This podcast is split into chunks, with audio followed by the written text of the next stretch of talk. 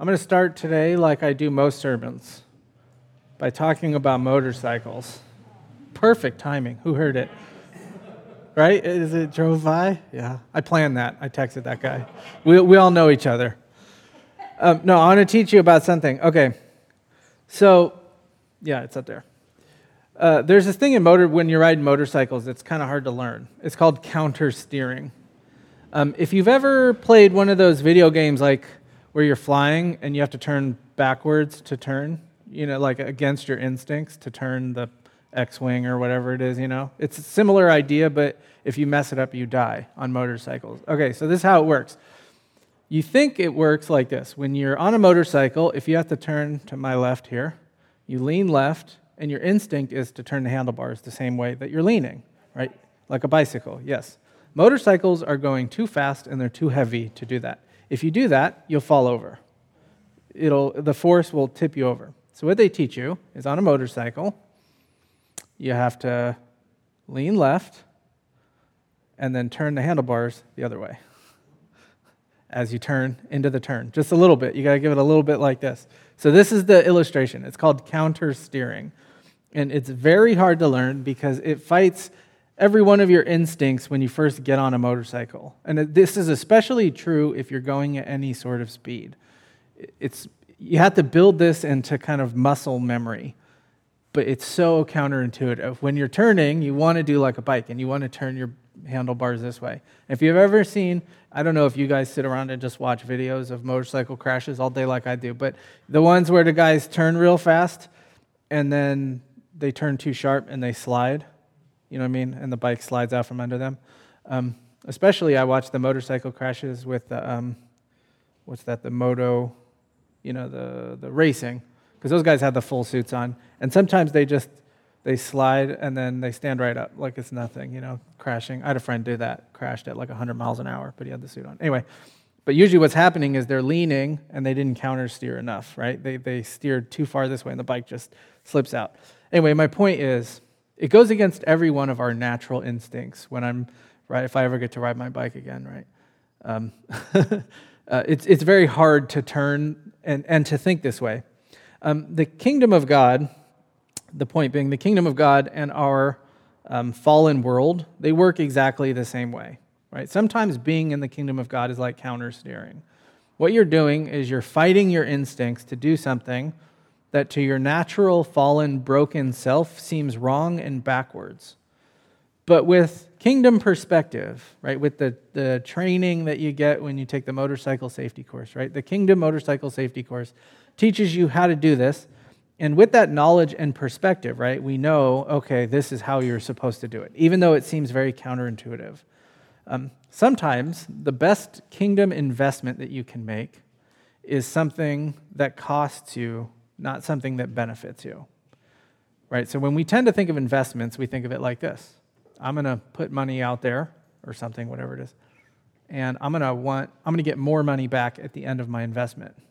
And if you don't get more money back at the end of your investment, it was a bad investment. Sometimes kingdom investments, that's how our natural instincts tell us we should, that's how we should live, right? Sometimes kingdom investments, though, kind of go the opposite way. They say, I'm going to put money out there, I'm going to put whatever out there, I'm going to get nothing back. And then that's a good investment. It's so backwards and counterintuitive. Um, hey, can I tell you a quick story, too? By the way, that has nothing to do with anything. I just think it's interesting. Here we go. Ready? Last night, I couldn't fall asleep. I think I fell asleep at 4.30. I laid in bed like this. Go sleep, you know. Anyway, so I was listening to my World News podcast, speaking of investing, and they told a story of some school in England, I think, some college that got hacked. Um, and then the, you know, the Russian hacker guys, I think it was, actually it was a Ukrainian guy, um, uh, demanded, big, he shut the whole university down, demanding Bitcoin. And after a week of we're not giving in, the university gave in, they paid this guy with Bitcoin. Well, anyway, they just found this guy and they raided, I don't know how Bitcoins work, but they raided whatever his Bitcoins is, gave him back to the university, but now the Bitcoin is worth like twice as much as what they paid him. So this whole thing ended up, speaking of investments, the university paid the ransom and ended up making double their, almost a million dollars they made after to buy a new gym. Anyway, so I mean, that's kind of how we think of investments, though, right? Like if I get something back and it's more, it's good. That's not how it always works in the kingdom of God. Now, real quick, Um, today we're going to read the story of Zacchaeus. Um, probably Melissa's favorite story, right? No, I'm just kidding. Now I'm dead after church. Um, um, I could have thrown this story in with the one we did two weeks ago. So if you remember, two weeks ago, we read all of chapter 18. And uh, the whole point was these are all the people that you would not expect Jesus to hold up and say, this is, these are the people that are in. Right? Do you remember there was the, what was it, the widow, the tax collector, uh, you know, these stories, the blind Bartimaeus, the children. The, these are all the people that you expect to be on the outside, and the people on the inside, the Pharisees and all these folks, Jesus goes, no, I'm flipping it.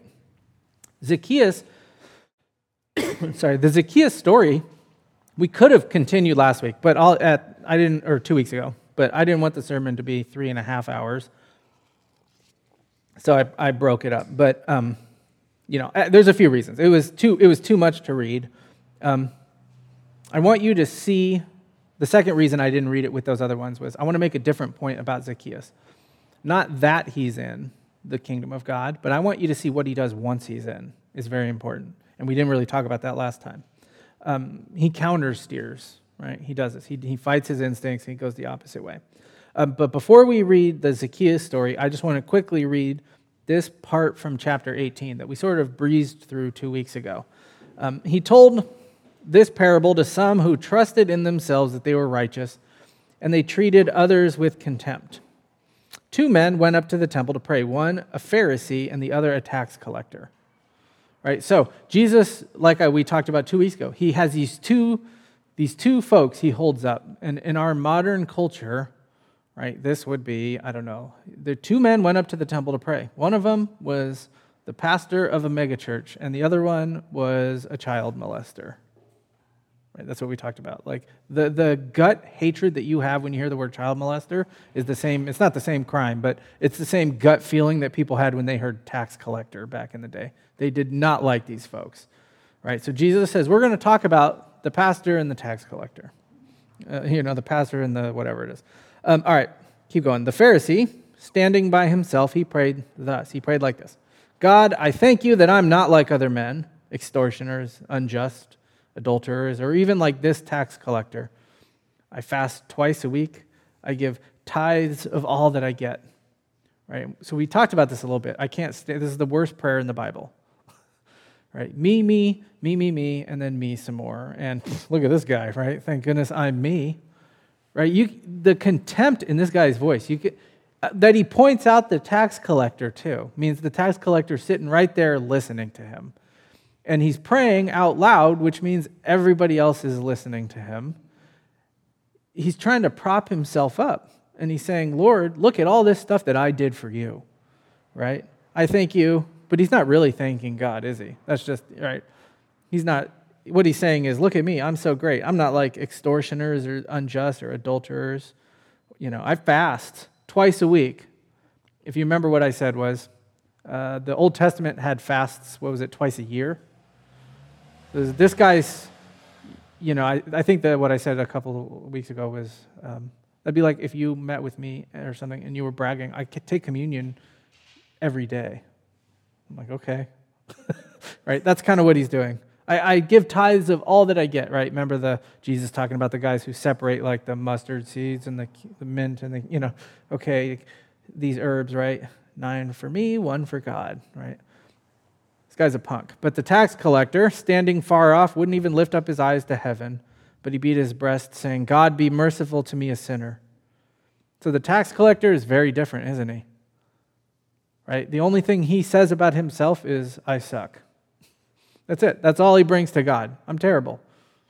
And I'm, he begs for mercy. And you can see it in his posture. He understands who he really is on the inside. He won't even look up. You know, the other guy's praying, Look at me.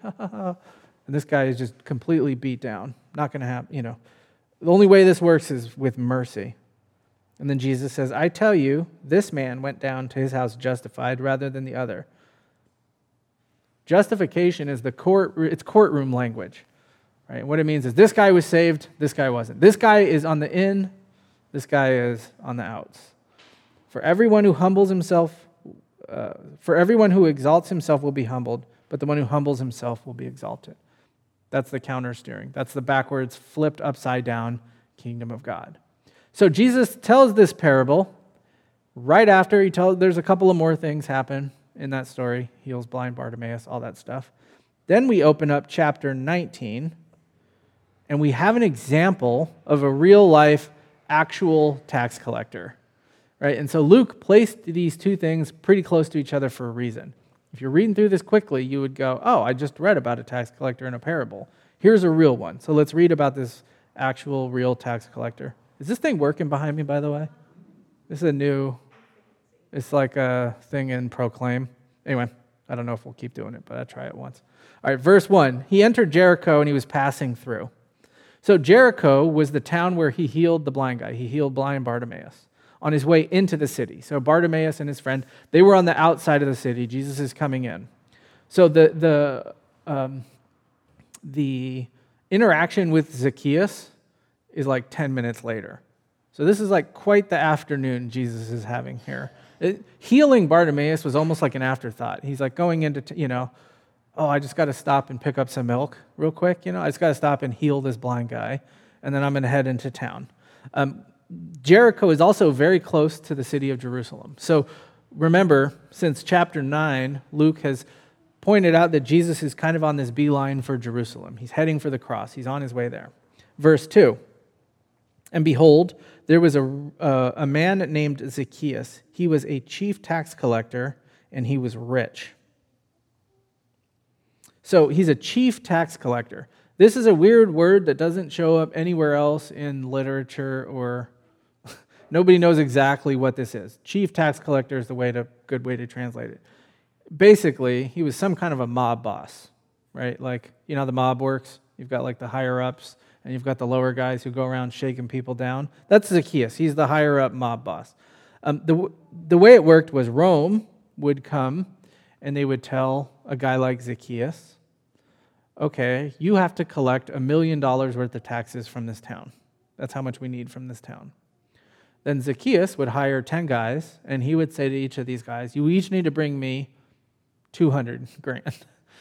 So they bring Zacchaeus $2 million. He keeps a million for himself. He pays them a little bit.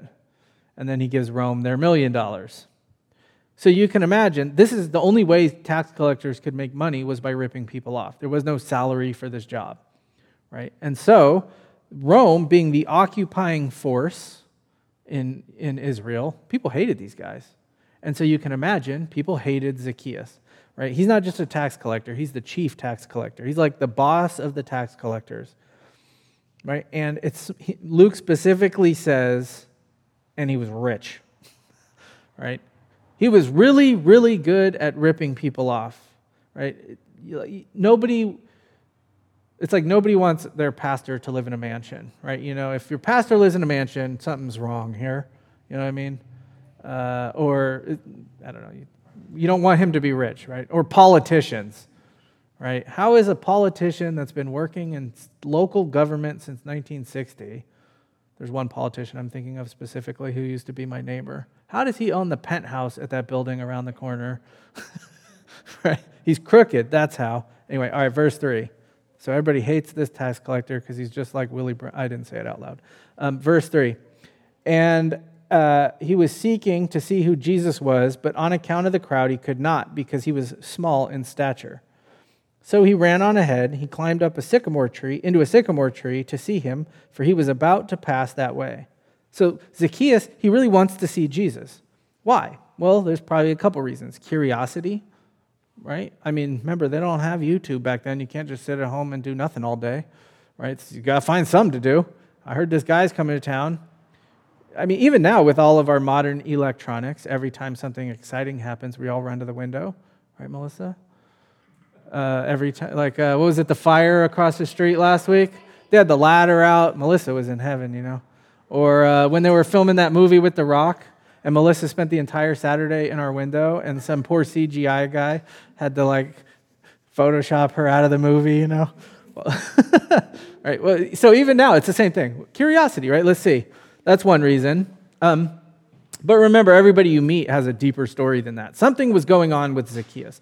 Maybe the guilt of his job was weighing on him. Maybe he wanted out. Something was going on. There's clearly more than just, I kind of want to see Jesus. Um, but all we know for sure is he wanted to just get a glimpse of this rabbi. He never expected anything more than to just stand there and watch. The problem is he's Melissa at a concert. right? Every time we go to concerts, we have to find a spot where Melissa can see. You ever been at a concert and you're standing behind the guy who's six seven? You're like, I saw one he was a guy like that. He was like really tall, and he had a T-shirt that said "Sorry" on the back of it, and he was like standing in the crowd listening to the show. Um, that's the problem, right? Um, is he can't see what's going on. So what does he do? He climbs the sycamore tree. Like I went to the Giants parade in 2010, and all these uh, folks that couldn't see, they climbed up on top of telephone poles and um, uh, the Muni stops. They were all sitting on top of the Muni stops, and that made me think of Zacchaeus, right? He climbs up to the top of the Muni. Um, oh, my notes say here's a picture of a sycamore tree, but I forgot to put that in there. It's a sycamore trees. I found one picture though. It's like low and wide. You know what I mean? It's like it's not a big, it's not a redwood tree, so it's pretty easy to climb. Now, think about like kind of imagine that you're there. Right? This is an exciting day. The crowd is buzzing because everybody it starts to spread through the town that Jesus just healed two blind guys. And you know, two guys that everybody knows are blind, and they're always sitting outside. And now they're walking around talking to everybody, and everybody can, you know, they knows now that they can see. And the crowd is waiting for Jesus to come in. And before Jesus comes in with the crowd, the very front of the crowd is Bartimaeus, right? And somebody like Zacchaeus would have known this guy. Coming in and out of town constantly, you would remember this guy who sat out there and begged this blind guy. And there's this huge crowd with a ton of energy. So Zacchaeus, he does the prudent thing. He climbs up into the tree. He has absolutely no idea he's about to be pulled into the center of the story. He thinks he's an outsider. I'm a tax collector. Nobody likes me. I'm going to be on the outskirts of this crowd. I'm going to climb a tree just so I can kind of get a glimpse. That's as far as he thought it was going to go. But it's about to get way more intense for him. Uh, there's a story of a, um, this, this kid, his name was Matt Williams, not my favorite baseball player of all time from the Giants uh, in the late, ni- early 90s. Nobody knows Matt Williams? Okay, well, you should. Look it up. No, there was a kid named Matt Williams who went to Texas Tech University. And one day he was sitting in the crowd, and they were like, uh, whoever has seat number, you know, whatever his seat was, come on down. And so he goes down onto the field he just he was just there to watch. He wasn't expecting to be the center of attention. And they go, okay, you know, if you can kick this, wait, I wrote it down. Um, I think it was a 30 yard field goal, which, if you've ever tried to kick a field goal, is almost impossible. I don't know how these guys ever do it. 30 yards is like a legit field goal. Um, if you can kick this 30 yard field goal, you get free, I think it was housing for the year at Texas Tech. You know, nobody ever makes it. This kid, calm as a cucumber, boom, right down the pipes, right? And the coach was like, whoa. Right, the coach, his name was Mike Leach. He's a punk. I think he got fired for hitting a kid or something. But anyway, uh, this is before this all happened. The coach goes, Whoa, you know who sucks is our kicker. this guy misses every other extra point. They were having a huge problem. They were losing games because their kicker couldn't get extra points. Mike Leach goes up to this kid. Could you do that again? Sure. You know, after the game. He does it a couple of times. So this kid became the kicker of Texas Tech, didn't miss a field goal the entire season. they just called his ticket, right? This is, this is what's about to happen right here. This is what happens with Zacchaeus. And when Jesus came to the place, so he's walking, he's just walking through, Zacchaeus is hanging out in the tree. He looked up and he said, Zacchaeus, hurry, come down, for I must stay at your house today. Jesus knows his name right? For us Westerners, it's an easy detail to just sort of pass right over. But for anybody living in this first century honor shame world, no, a name was a big deal, right? And no, somebody like this knowing your name would have been absolutely mind boggling, right? Um, your name carried with it like a sense of honor. And so remember who this guy is and what he does for a living. He stinks. He's a crook and he robs his own people, taking advantage of them to make himself rich. And Luke has already told us that. He's really good at it. He's rich. He's, he's a really good tax collector. That's why everybody hates his guts. Right? And Jesus walks right up and calls out his name. It's pretty cool. Imagine being at a very busy restaurant with a lot of people around. And the whole place is buzzing because Steph Curry just walked in and sat down with his wife. And he puts his finals MVP finals trophy on the table. And his four championship trophies. And his, okay, I could do that all day because uh, he's amazing, right? Uh, we, have we had church since they won? Why am I not decked out in Warriors gear? Anyway, uh, Steph Curry walks in. now, everybody is watching him and his family. You could not sit there and watch him, right? Melissa would be sneaky taking pictures, right? Like, now imagine you're at my table with me, we're having dinner. Steph Curry gets up out of his seat and he walks over to us and he looks at our table and he reaches his hand out and he goes, Hey, John, how's it going, man? You come to the barbecue on Saturday? You would all be like, What? Steph Curry knows John? No, he doesn't. I do know Jordan Poole now, though, because I met him and I shook his hand the other day. So I should have changed this illustration. right, but anyway, you'd look at me pretty different after that when we were watching Warriors games and I was yelling at Steph Curry, Stop shooting that shot. Oh, wait, never mind, shoot it. It's worked out. that's usually how that goes, right? You, uh, and that's an illustration kind of only in our stupid celebrity culture. In this culture, names and stuff like this were way more important. In an honor culture like this, for Jesus to call out his name is he's saying, I'm, accept, I'm like, I'm accepting this person. I'm giving this person honor. That's a big deal, especially considering who Zacchaeus is. Right? And so look at this too. He doesn't ask, Hey, Zacchaeus, what are you doing for dinner tonight? You have plans? That's how we invite ourselves over to people's house for dinner right? and that's fine because we're supposed to have dinner with each other. That's kind of the whole point of this church thing, right? Is to be a community. But we try to be polite about it. That's not what Jesus does. He, I must, there's an imperative. I must come over to your house for dinner tonight. God has plans for you, and this is how it's going down. Right? He doesn't give Zacchaeus the option of saying no. Do you ever have a friend like that that just says, hey, I'm coming over for dinner? When I was growing up, my dad had a friend named Bobby and uh, he was single, and he's like my dad's age, I think. Anyway, he was like that. He would just he would call and be like, "I'll be there in 10 minutes," and then hang up, you know. And then he was there in 10 minutes, and I liked it because he brought steaks over and we had barbecue. But you know, this is what Jesus does. He's Bobby. I'm coming over. Here we go. So he hurried and came down, and he received him joyfully. So Zacchaeus hurried out of the tree you can't hurry out of a tree, can you? So I love this. Just trying to picture this in my mind. I'm picturing uh, Frodo Baggins running. You know what I mean? Just scurrying along, right? The image is hilarious. Tiny little Zacchaeus. Here's the thing about Zacchaeus being short, too. People back then were way shorter than we are for a couple of reasons. People have generally gotten taller uh, in the world. The second thing is we eat way better than everybody else did when we're kids. And so we're all a lot taller than these people were. So they're already all short. And if you can imagine, Zacchaeus is the short one of the short people, right? And here he is running. I love this, right? And he runs up to Jesus and he received him joyfully, right? In, uh, in communal culture, what this, I mean, this is one of those things that uh, we don't quite understand, but basically, he's accepting him as part of his clan. That's what's happening. Jesus is saying basically, now you're part of my family. And Zacchaeus is accepting him. All right, verse 7. And when they saw it, they all grumbled. He's gone to be the guest of a man who's a sinner. So they all grumble. He eats with sinners. Remember this from a couple chapters ago? This is what I said was the one accusation about Jesus that's absolutely true. He eats with sinners. Jesus goes, Yeah, that's kind of what I'm, yeah, that's the whole thing, you know. you got me. Oh no, I eat with sinners. Uh, the contrast here, though, is hilarious. Right? You have Zacchaeus, tiny little Zacchaeus, beaming from ear to ear, joyfully running and chasing Jesus.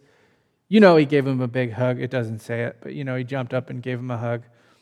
Um, like when Frodo hugs, uh, what's his name, Gandalf, you know, he's like 11 feet taller. Right? Hey, I don't do as many Lord of the Rings as Tim Keller. If you ever listen to Tim Keller, I remember once he was doing it and he was like, Boy, they're making these movies in a few years. I think they're going to suck. He was really upset about the movies because he loves the book so much. Anyway, um, so you have him in his joy, and then the contrast is everybody else is upset. they're grumbling. Really? You're, you're upset that this guy is repenting and turning his life around? let's keep going. So Zacchaeus stood and said to the Lord, Behold, Lord, uh, the half of my goods I give to the poor. And if I have defrauded anyone of anything, I restore it fourfold. So it says he stood up. This is at dinner. So he has everybody over for dinner. Now, if you can imagine, we don't have to, we have to imagine, but it's not that hard. It's not that big of a leap. Who else was at dinner? Who's Zacchaeus' friends? Right? Pastor's not going, you know. The good they hate this guy. So who else is going? His other tax collector friends. The 10 guys who also rip everybody off, right? And probably the people who are sort of been kicked out of society are there. So here he stands up at this very public dinner, right? So he didn't whisper this to Jesus. He didn't lean in and say, Jesus, I have this idea. What do you think about this? He stands up, like, do you remember when Michael Scott declared bankruptcy in the office? No, nobody watches The Office. He stands up, I declared bankruptcy. He's like, that's not how it works. But I declared it. You know, that's what he does. He stands up and he declares, this is what I'm going to do. I'm going to give half of my stuff to the poor. This is a radical. That's a lot of stuff, right? Half of everything you own to the poor. And then the second thing he's going to do, is he's going to make restitution to all the people he ripped off. Now, the Westerner part of me who likes numbers to be exact, even though I failed every math class I ever took, uh, who likes numbers to be exact, always wondered how this worked. Okay? I don't have an answer for this. I'm just thinking out loud. If I steal a dollar from Dennis, which I've totally done, just kidding. If I steal a dollar from Dennis, I have a dollar. But if I promise to pay back four times what I stole, where do I get the other three dollars? to pay everybody. All of my income comes from stealing from people. So now all of a sudden I'm in for four times as much as I stole. I've always wondered about the math of this, and I don't know. That's 21st century guy, and it completely misses the point. the point is the attitude. He's come into the upside down kingdom. His entire worldview has flipped. And now he's repenting, and real repentance shows up in your life. It's not just, I'm going to go confess a sin and then I'm done with it. It's I'm going to do something about it. And so he's acting on it. It's the kind of external evidence of this internal reality. He's been accepted into the family of Jesus. And uh, keep going, verse 9. Jesus said to him, Today salvation has come to this house, since he, uh, since he also is a son of Abraham. So Jesus says he's saved because he's a son of Abraham. Now, what does he mean by that? Now, remember, he's a tax collector working for the Romans. He's a traitor. In the eyes of most of the people in the city of Jericho who knew this guy, he has forfeited his place in the community. He's no longer a part of the Jewish people, he's been kicked out. And Jesus is saying, You guys don't think he's a son of Abraham anymore. But actually, he's a son of Abraham in a much greater sense. Not that he's born as a son of Abraham, but he's been brought into the, the kingdom people of God right? Romans kind of talks about this a lot about, um, you know, the, the Gentiles being grafted in and all that stuff. And so, what Jesus is saying here is while you guys are upstanding members of the clan, the community, he's a member of the community that matters even more. And we see the evidence of that in his repentance. And so, how did this all happen, though? How did he go from tax collector to valued part of Jesus' community? the last sentence there. For the Son of Man came to seek and to save the lost. This is Jesus' mission, mission purpose statement, whatever you want to call it. Right? So a lot of people will say, oh, Jesus was just a really good teacher. Was he a good teacher? Sure. Was that the main thing he came to do? No. A lot of people say he's a good example. He's just a good moral, we should follow, kind of live like he does. Is that true? Should we live like Jesus? Absolutely. Is that the main thing he came to do? Absolutely not. The main thing he came to do is to find the lost, to go after them, find them, and save them. Do you remember chapter 15, the parable of the lost sheep? The shepherd goes to find the one that took off. And then you have the parable of the lost coin, the lady looking for the lost coin. And then, uh, then we have the brothers, the two brothers that are lost, the prodigal son story. Now remember this um, from there, at the end of each of the, at the end of the, the sheep and the coin, Jesus says, Just so I tell you, there will be more joy in heaven over one sinner who repents than over 99 righteous persons who need no repentance. And just so I tell you, there will be joy before the angels of God over one sinner who repents. There was a party in heaven when Jesus found one of these folks. Zacchaeus is one of those people. And so when Zacchaeus stood up at this party and said, I'm going to give half of everything I have to the poor, and I'm going to restore what I've ripped people off fourfold. This is a sign of repentance. I'm following Jesus now. I'm part of this kingdom. In heaven, they popped the champagne. Angels were partying. They got the disco ball down. By the way, anybody notice at Trinity they have a disco ball in their church? It's pretty epic. I told Drew to turn it on for lunch, you know, and he was like, "Oh, sure." And I was like, "No, I'm just kidding." Like he was actually going to do it. Um, anyway, there's a party in heaven. Everybody's going nuts. Now, Scripture doesn't mention Zacchaeus ever again. This is the only stuff we have about Zacchaeus. But a little bit later, there was a guy named Clement of Alexandria. He lived in the second century, so about 100 years after this. And he actually tells us more about Zacchaeus. And what he says in a sermon, so this is like hearing a story from your grandpa, you know, I mean, about that distance away. Like he would know. It's still close enough that this could very much be true. He tells us that Zacchaeus continued his life of faith, and he ended up becoming a teacher of the faith. And he ended his life as a bishop in the city of Caesarea, up kind of closer to where Jesus is from, right? He ended up the pastor of the pastors, the bishop. And now, I hate to break it to you, but Zacchaeus is dead. he didn't make it. 2,000 years. He died of something. I don't know what happened. He got hit by a chariot or a heart attack, something. Whatever it was, Zacchaeus died. And now, every time somebody comes to faith, he parties with Jesus in heaven. And he goes, Hey, do you remember that time I was sitting in a tree? and Jesus goes, Yeah, man, everybody remembers. It's in the Bible. Look it up. All right, so now we're going to quickly read through this next parable about investing. So that's the Zacchaeus story. Now let's jump into the, this part here, verse 11. As they heard these things, he proceeded to tell the parable, uh, tell a parable, because he was near Jerusalem, because they supposed the kingdom of God was to appear immediately. So Luke tells us why Jesus told this parable. Because all these cool things that Jesus is doing now people are expecting the Messiah to come. They're expecting him to be the Messiah, but they're expecting the wrong kind of Messiah. They think somebody's going to come in, they're going to de- raise an army and defeat the Romans. And they thought it was going to happen right now. What they're doing is they're seeing the way the world the normal way. They're not counter steering, right? They're not they're not doing the backwards kingdom stuff. Verse 12.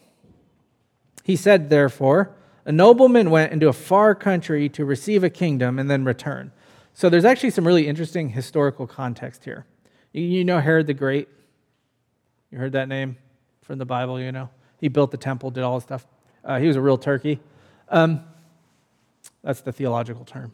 Uh, he was a turkey. So anyway, he had a bunch of kids. I think it was Herod the Great's kids. I could be wrong about that. It could be Herod's grandkids. I don't remember. There's a lot of Herods, right? The chart of all the different Herods is pretty intense. Um, but there were three kids at one point. I wrote their names down Archelaus, Antipas, and Philip.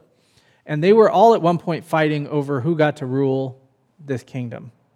And so the son, one of those, the oldest one, Archelaus, he went to Rome to beg the emperor, Caesar Augustus, hey, make me the king of this area.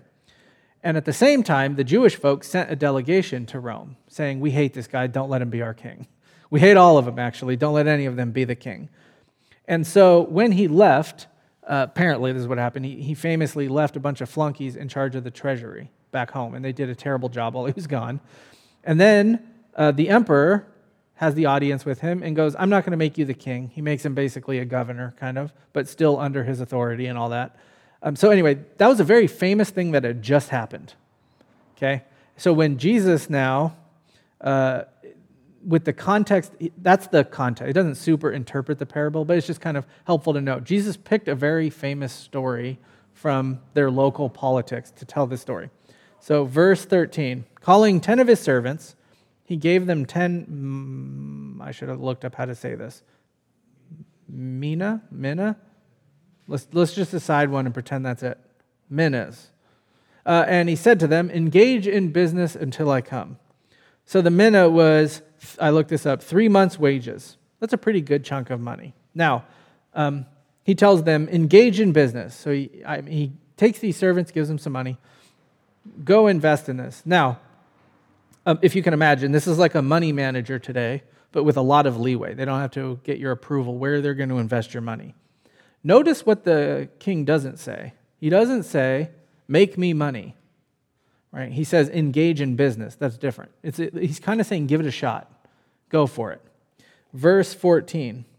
But his citizens hated him and sent a delegation after him, saying, We do not want this man to reign over us, just like the Jews sent a delegation to the emperor, uh, just like with Archelaus. So the king, uh, yeah, so anyway, I keep going. Verse 15. When he returned, having received the kingdom, he ordered these servants whom he had given the money to to be called to him, that he might know uh, what they had gained by doing business. So he gets his servants back together and he says, What have you guys been up to? Right? Uh, he wants to know, right? It's like um, if you've done this at work, uh, what's it called? I never had a real job. A um, performance review, right? I actually have had that, right? But you know, you go into your performance review and you're a little bit scared because you're like, I don't know how this is going to go. Right? That's kind of what these guys are going through. They got to meet with the boss. They got to they got to show what they've been up to. All right. The first came in before him, saying, Lord, your mina has made ten minas more. And he said to him, Well done, good servant, because you have been faithful in very little, uh, you shall have authority over ten cities. And the second came in, saying, Lord, your mina has made five more minas.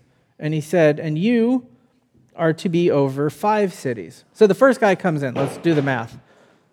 Minimum wage in San Francisco, if you worked 40 hours a week, is about 2,500 a month, a little bit less, but let's round. Okay? So let's say three months, just minimum wage, is 7,500 bucks. That's how much this guy asked them all to invest and engage a business.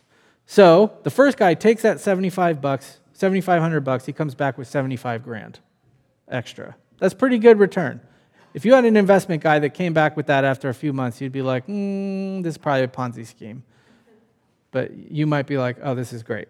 Okay, so this, he says, great. You seem like the kind of guy that I want to put in charge of more money, right? In charge of more of my stuff. The second guy, same deal. He turns 75, he, this guy's such a chump. He turns 7,500 into only 37.5.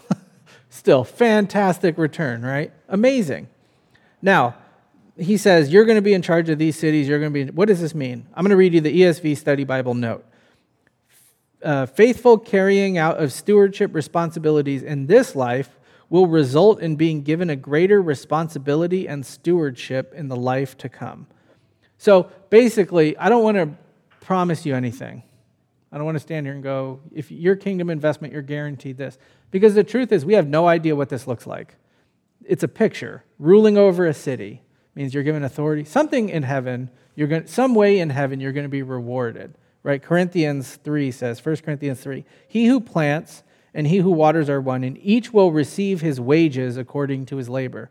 Meaning something uh, in heaven is God is going to, somehow, he's going to reward his people for faithfulness. We don't know what that looks like. But here's the thing we know that the perfect, good God is the one coming up with these rewards, so they're probably going to be great. You ever taken a bite of a steak like that middle juicy piece that you're like, this might be the best thing that's ever happened to me. The God that invented cows so that you could eat steak is the guy that says, I'm going to come up with some kind of dope rewards. So we can trust it's going to be awesome. We don't know what it's going to be. All right, let's keep going. Then another came, said, Lord, the third one, here is your mina, which I have kept in a handkerchief. I've, I've kept laid away in a handkerchief, for I was afraid of you because you are a severe man you did not take what you do, uh, you take what you did not deposit, you reap what you did not sow. Third guy comes, I didn't do anything with it. He specifically disobeyed the command. The command wasn't to make money, the command was to engage in business. And the reason? I'm a massive chicken and I'm totally afraid of you. So, how does the master respond? He said to him, I will condemn you with your own words, you wicked servant. You knew that I was a severe man, taking what I did not deposit and reaping what I did not sow. Why then did you not put my money in the bank, and at my coming I might have at least collected it with interest? So he says, Your own words, you have no excuse for this. He literally did nothing with his money. Imagine that you go to a money manager and you say, I have $10,000 to invest. I'll see you in 10 years. Come back in 10 years. How'd you do? And the guy says, Well, I was really worried that you'd be mad if it didn't do very well. So uh, I took your check, I cashed it, and I've kept the money in my drawer the whole time. Here's your $10,000 back. Well, with inflation at 86% or whatever it's at right now, you'd be pretty mad, right? You just cost me money, dude. At least put it in the bank. That's what, that was what's going on with the master. And he said to those who stood by, Take the mina from him, give it to the one who has 10 minas. And they said to him, Lord, he has 10 minas. I tell you, everyone who has more will be given, but from the one who has not, even what he has will be taken away. But as for these enemies of mine, who did not want me to reign over them, bring them here, slaughter them before me. So some interpreters try to pin this down to something more specific, like the destruction of the temple in 70 AD, which Jesus is actually going to talk about in a few weeks. I think it's more basic and general than that. Basically, it's some people are faithful in the kingdom of God, they're willing to invest for the Lord, and others are not. They don't get it. And being outside the kingdom of God has consequences in eternity, in judgment. Right? It's Sort of a general teaching. And so, the point um, the Lord is making is pretty clear, right, in these two things. We want to invest for the kingdom of God. Now, Jesus, yeah, Jesus doesn't want you to take what he's entrusted you with and have you just sit on it.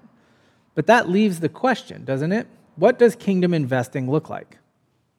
Right? What, what does it mean to invest for the kingdom? When we think of investing, we think of power and wealth. We think of the normal power dynamic in the world, the pyramid structure, where the more you have, the more high up you are in the pyramid, and everybody below you is supporting you. Zacchaeus' story, the reason I read these two stories together is I think Luke put them together for a reason. The Zacchaeus story gives us the interpretive key for the parable.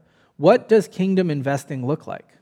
If you just read the second parable, we would impose our Western 21st century business mindset on this parable.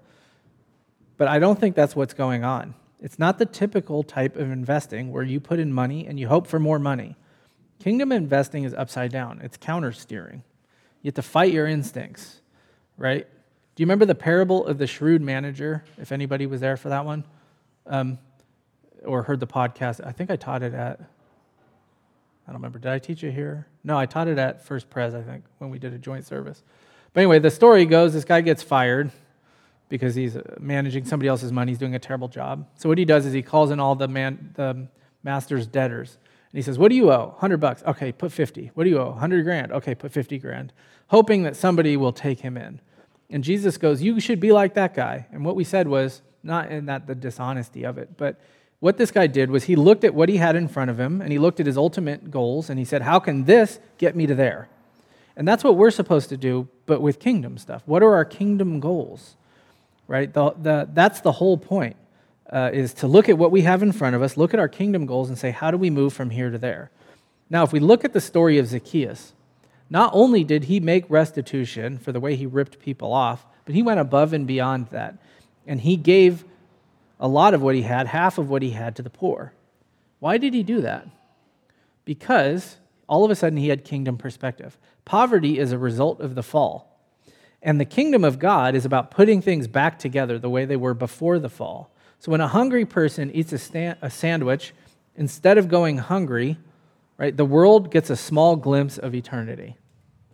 Right? We have these little lights of eternity. So the parable then here is not how can you make God more money with the money that you have. It's about how can you invest in your life in a way that countersteers, in a way that seems backwards to the world, but is going to pay off in eternity.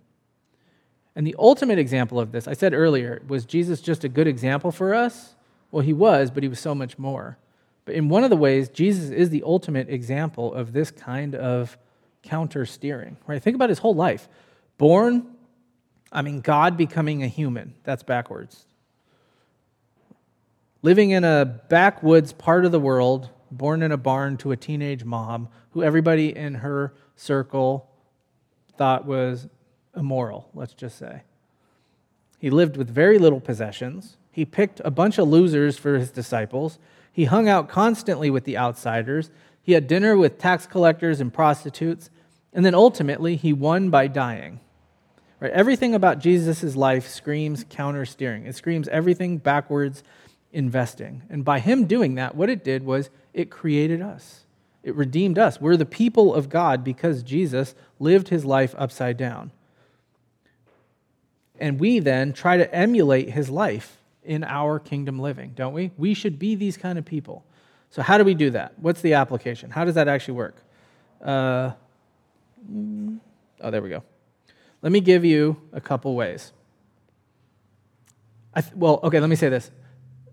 It's easy to read this stuff about investing and automatically go to our Western mindset of Wall Street and uh, Robinhood apps and all this, you know, the. Uh, anyway, thinking money. I think we can stretch this further than money, right? There's more ways that we invest. The first is time, right? Think about how much time is a limited resource in your life. And the thing is, you, you also have no idea how much you have left. Let's be honest, we don't know. And so, do you think of time? How do you spend your time for the kingdom of God? What do you do? I mean, I don't have answers. I want you to think about this and write this down and think about it later. I want you to think about that, though.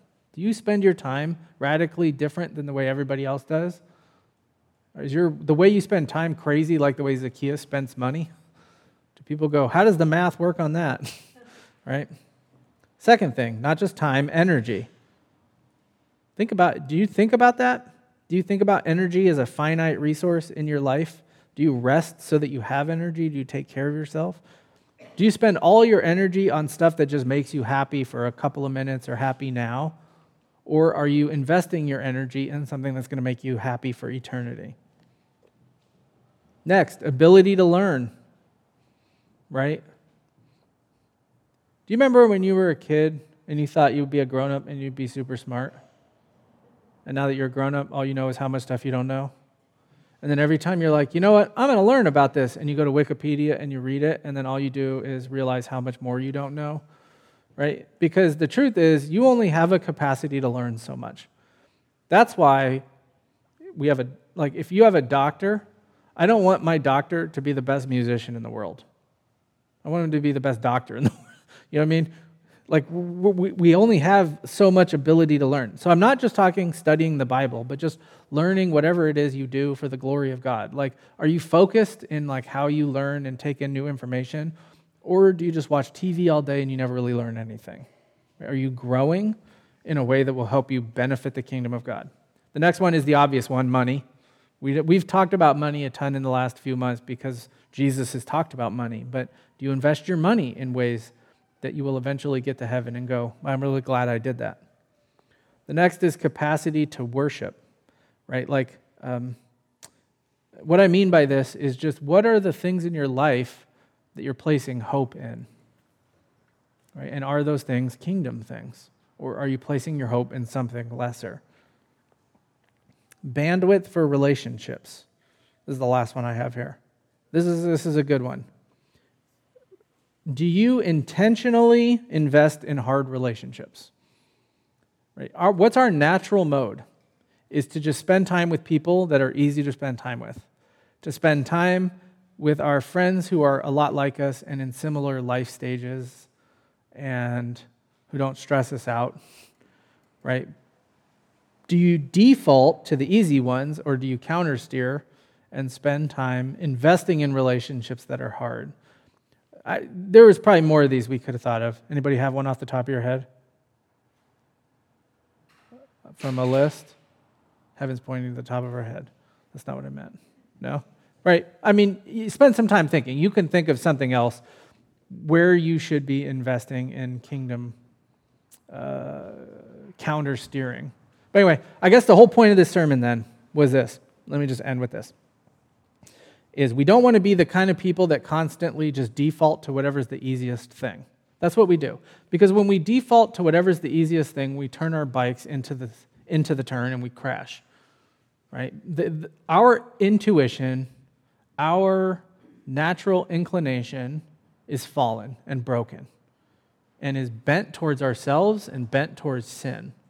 Kingdom living says we got to countersteer.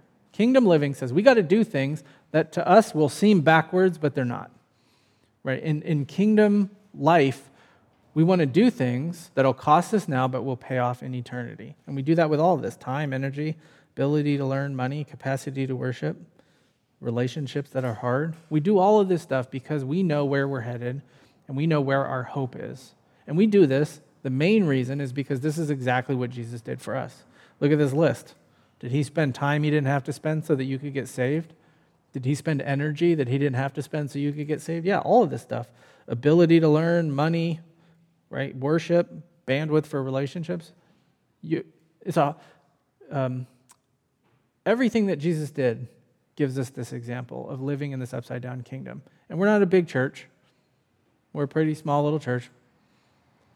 But if all of us here really start living like this in how we spend our time and our money and our energy and all this stuff, we're going to have a much bigger impact than just the size of our church in San Francisco. People are going to notice the sort of backwards counter steering kingdom living. And that's my deep prayer for all of us.